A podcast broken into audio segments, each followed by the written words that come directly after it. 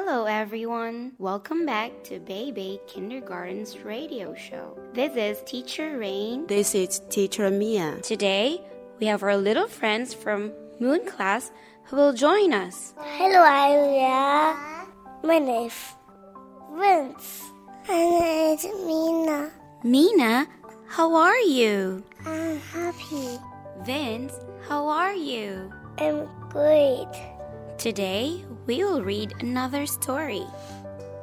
It's about a girl named Red Riding Hood.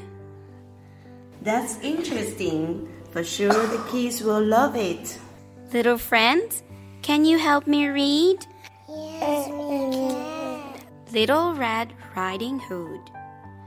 Once upon a time, there was a little girl who lived in a village near the forest.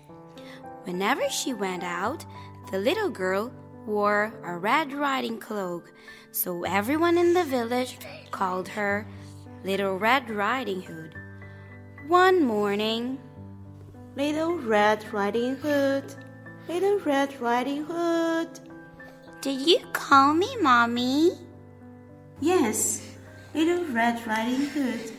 Your grandmother is sick today. I wanted to go to her house and take her this little basket with some cookies, bananas, and apples. yes, mommy. But don't stop and play in the forest. And please don't talk to strangers. Don't worry, mommy. I'll be careful. And Little Red Riding Hood went through the forest. Along the way, she saw many beautiful flowers in the forest. She forgot her promise to her mom.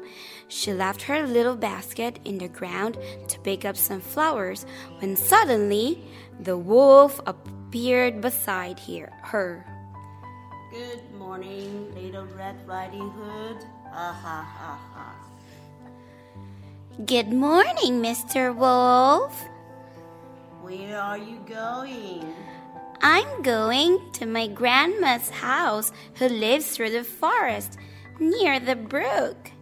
Then she realized how late she was and quickly ran her way to grandma's house.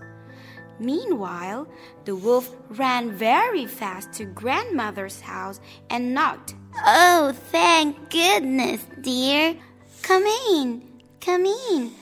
I was worried that something had happened to you in the forest. As soon as the wolf entered, he pulled grandmother out of the bed and pushed her into the closet.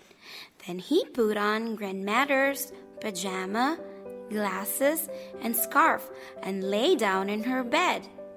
A few minutes later, Little Red Riding Hood arrived at grandmother's house. Look, look, look. Coming. Hello, grandmother.